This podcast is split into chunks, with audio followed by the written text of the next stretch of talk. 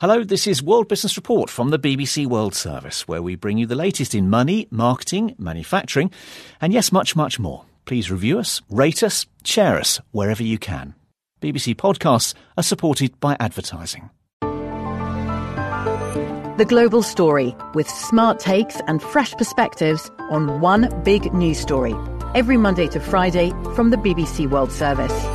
Search for The Global Story wherever you get your BBC podcasts to find out more. Hello and welcome to the World Business Report podcast from the BBC World Service. Namaste. I'm Devina Gupta and on this edition, we head to Czech Republic, India and China.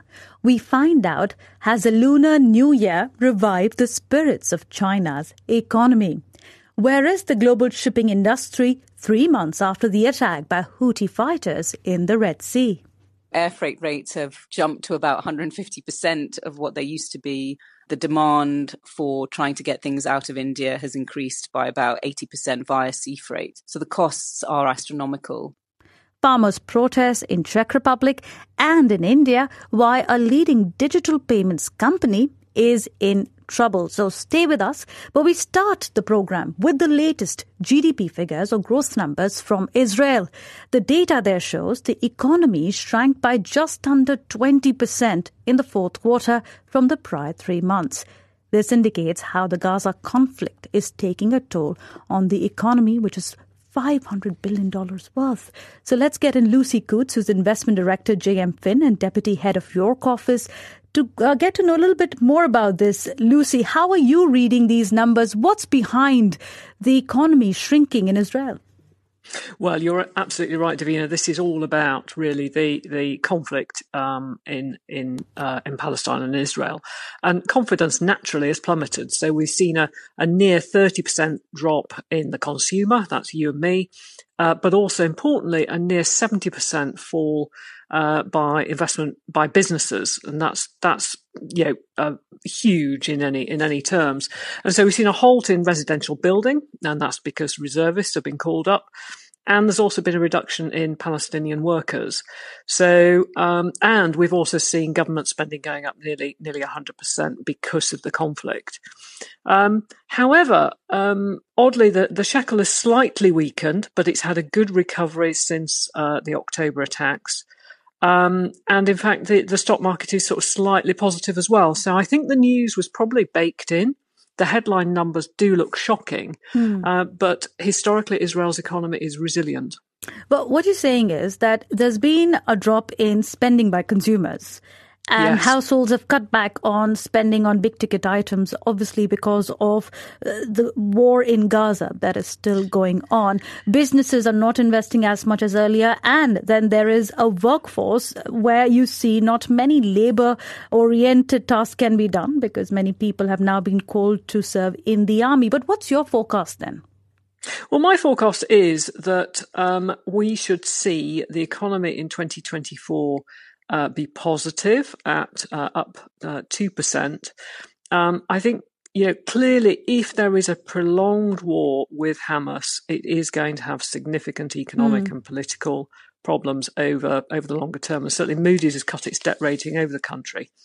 But what we have seen is that reservists have started to be released from duty, so the labour force is recovering um, and and 15% of the workforce is enlisted. Um, uh, they belong to the tech sector, and that is the driver of the Israeli economy which is now starting to come back. Stay with me, Lucy. We talk more about other parts around the world, but uh, let's take a listen to this thing in the region.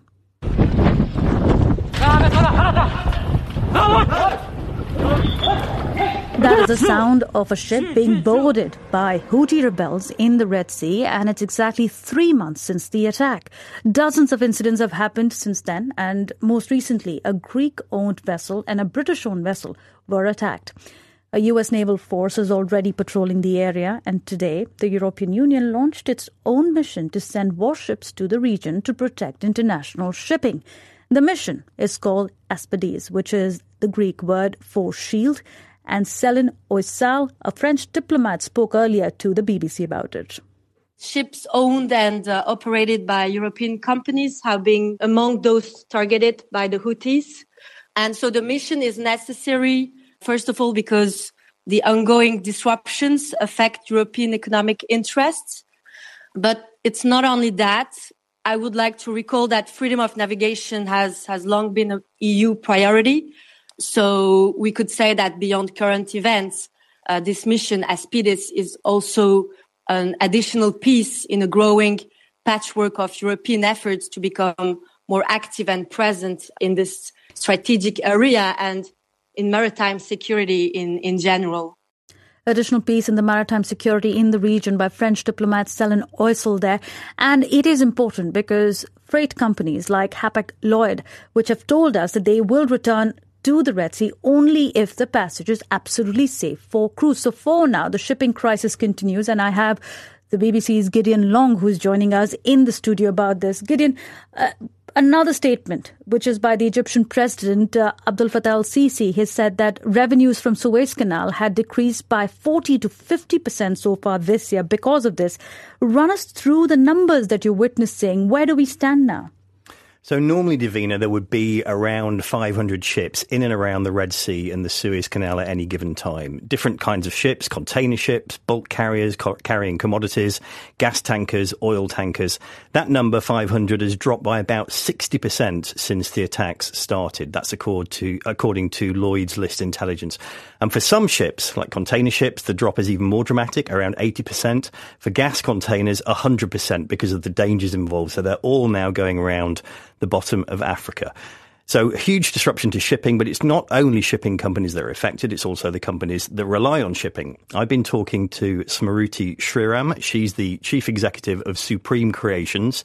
It's a company that makes reusable bags and packaging, and it sells them, it exports them from its factory in India to thousands of customers worldwide. This is what she told me we have a factory in Pondicherry, which is in South India, and our nearest port is Chennai. And that is one of the global hubs of sea shipments and air shipments.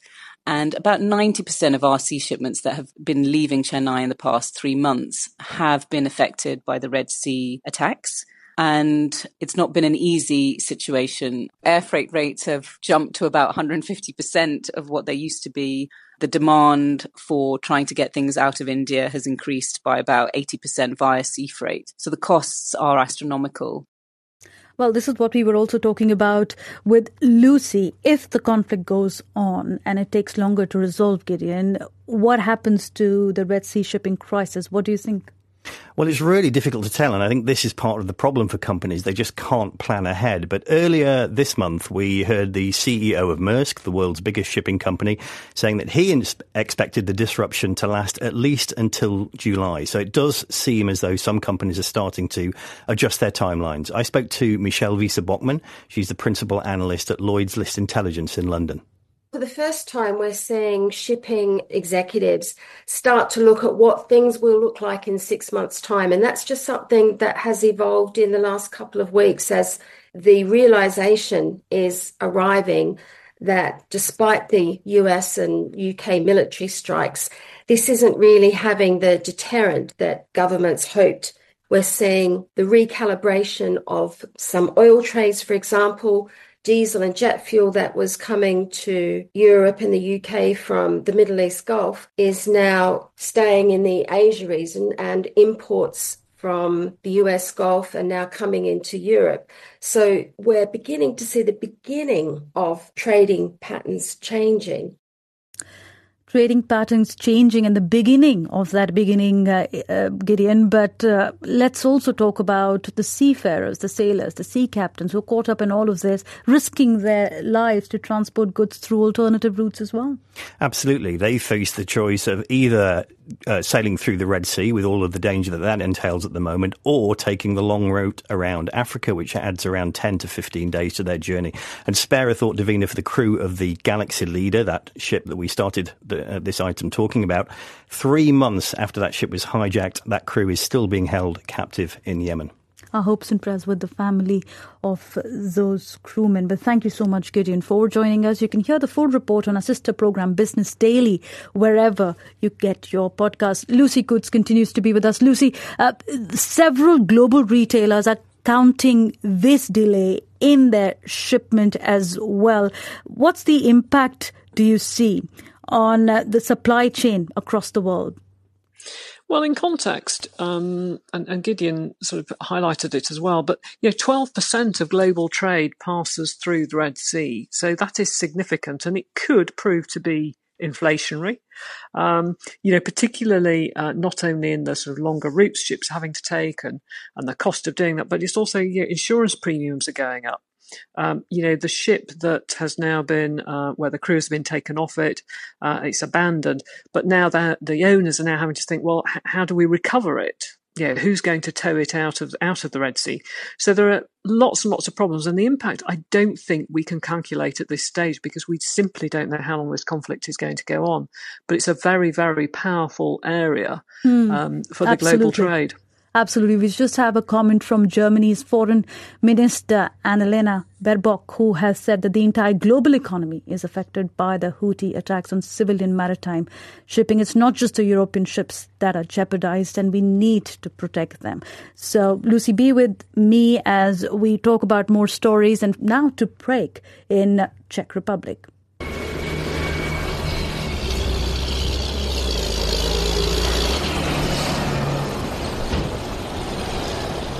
That's uh, Prague, where farmers are driving tractors into the city centre, protesting about low prices they're getting for their produce and new EU environmental rules.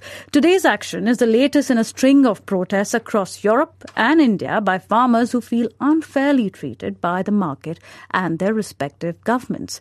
In Prague, people have been urged to work from home today if they can, and our correspondent Rob Cameron has been keeping an eye on this.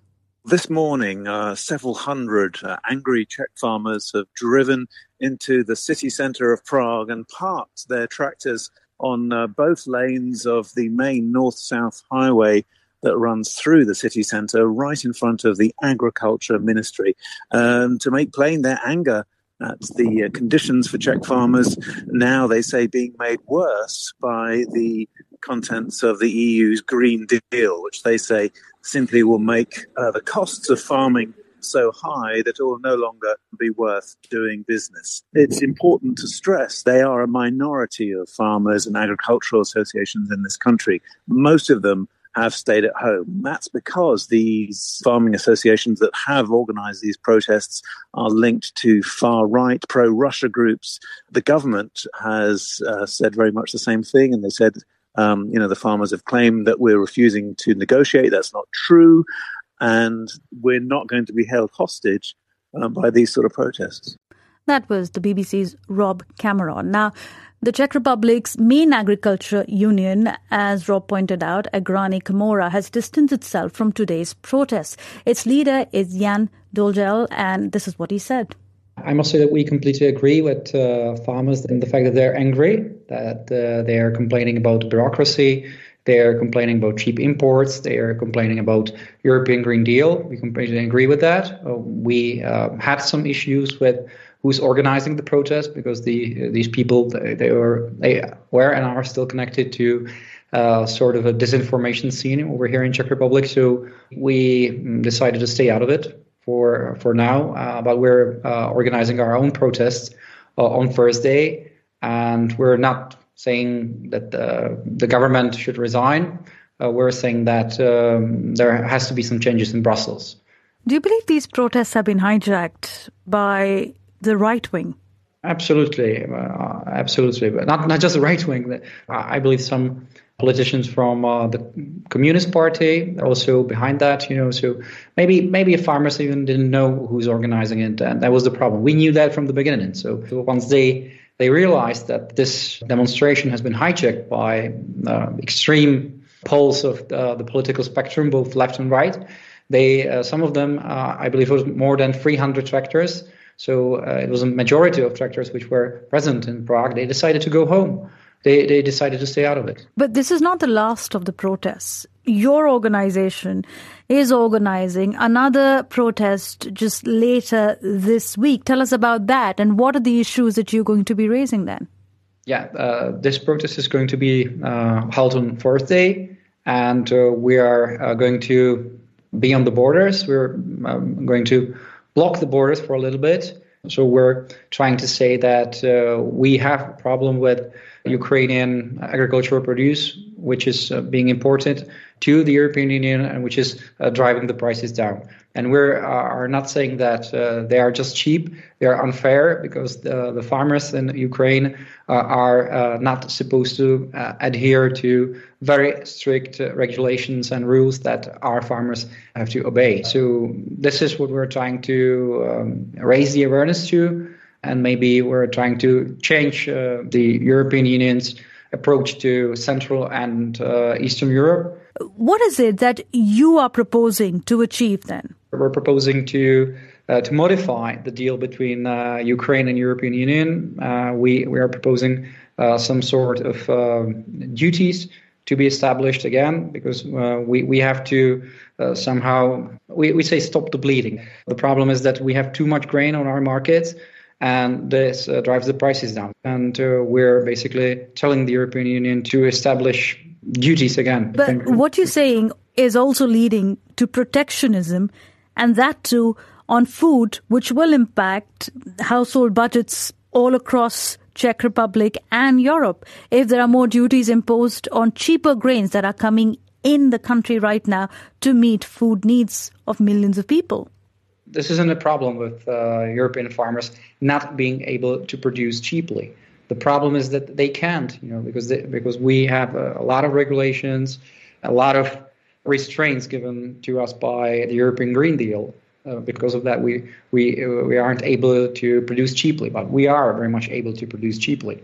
So uh, this is not protectionism. This is common sense. I would uh, I would describe it. But a common link of uh, all the kind of solutions that you're talking about would then point towards the fact that people will have to pay more for their food, which again leads to higher cost of living. Absolutely not. Uh, I'll give you an ex- example from Czech Republic. The loaf of bread costs about uh, two euros here right now, uh, and it used to cost two euros even when the price uh, of grain was double the amount that is right now in the market. So what it tells us is that uh, the price of agricultural commodities doesn't really affect the price of food. So the only thing that it affects is the livelihood of farmers. And that is the problem, and that is why farmers were protesting in the streets today, because their livelihoods are at stake. Mm. That was Jan Doležal, who's leader of the main agriculture union of Czech Republic, Agrární Komora. You with World Business Report from the BBC World Service. In 1969, a plan to show support for an anti racism protest turned the lives of 14 promising black student athletes upside down. I don't think we realized what the true flavor of Wyoming was back in 1969. Amazing Sports Stories from the BBC World Service tells the story of the Black 14. There was a rebel Confederate flag being flown. It was different. It was definitely different. Search for Amazing Sports Stories wherever you get your BBC podcasts. Now, to Africa's largest economy. Nigeria, where people are facing one of the worst cost of living crises. High fuel and food prices have driven the inflation to nearly 30% there. And this is hurting many small businesses, more so because in absence of a regular power supply, they rely on petrol or diesel gensets to get electricity. But now that cost is hurting them. Earlier today, I spoke with Eniola Savage, who's owner of a hair studio in Nigeria, who told me what she's facing. Because of the inflation in prices of everything, there's dollar inflation. We can't buy our products at normal price anymore. Let's say we buy our got to be our glues by maybe 100,000 naira. Right now it's like 300,000 because times three, everything we're buying now is times three of what we used to get as a last year. The power is not constant and we have to be on generator. That's the alternative power that we use. And we have to put fuel or diesel. We're cutting down on power usage because we can't afford to buy as much gas as we should. Right now there's no power in the salon. So we can we keep the lights off when there's no clients. So when a client comes in, we put it back, we put the lights mm. back on. Eniola, tell us about yeah. the cost for wigs that you used to pay and how has it changed? To buy hair now, it depends on the quality of hair you want to buy. What we used to buy for 100,000 before, what we used to buy for that price, we can't buy it anymore. We have to buy times two of it. I can't really give you a specific price because we have different kind of hairs that we sell. And we can't use the power the government has provided for us because it's not constant. We have to stay on generators. That's the alternative power that we use. And we have to buy fuel. And the price of fuel right now is 300% increase. So running the studio now is very, very expensive and it's almost impossible to continue running the studio. Are you seeing that your customers who used to come as well earlier, they've gone down in number? They've gone down radically, radically in numbers because people have to think about the essentials first, the things they need to use to survive, which is food. So wigging your hair or coming to the salon is luxury for some people. They'd rather use what they have in the house rather than coming to the salon and do a new hair and look good. This must be having a devastating impact on people who are working in your salon as well. Are you Yes, able even the staff. to keep them on as your staff? we don't have the power to keep everybody right now because not everybody can afford to come all the way to the salon for to work because of the there's increase in transport, there's increase in feeding. The salon, the studio is not making as much money. We can increase salary at the moment because there's not enough money coming in. Are you able to get some help from the government or the banks No, to keep going? Not at all. Not at all. To get the fuel is expensive. What will you do if you have to just- close down your salon?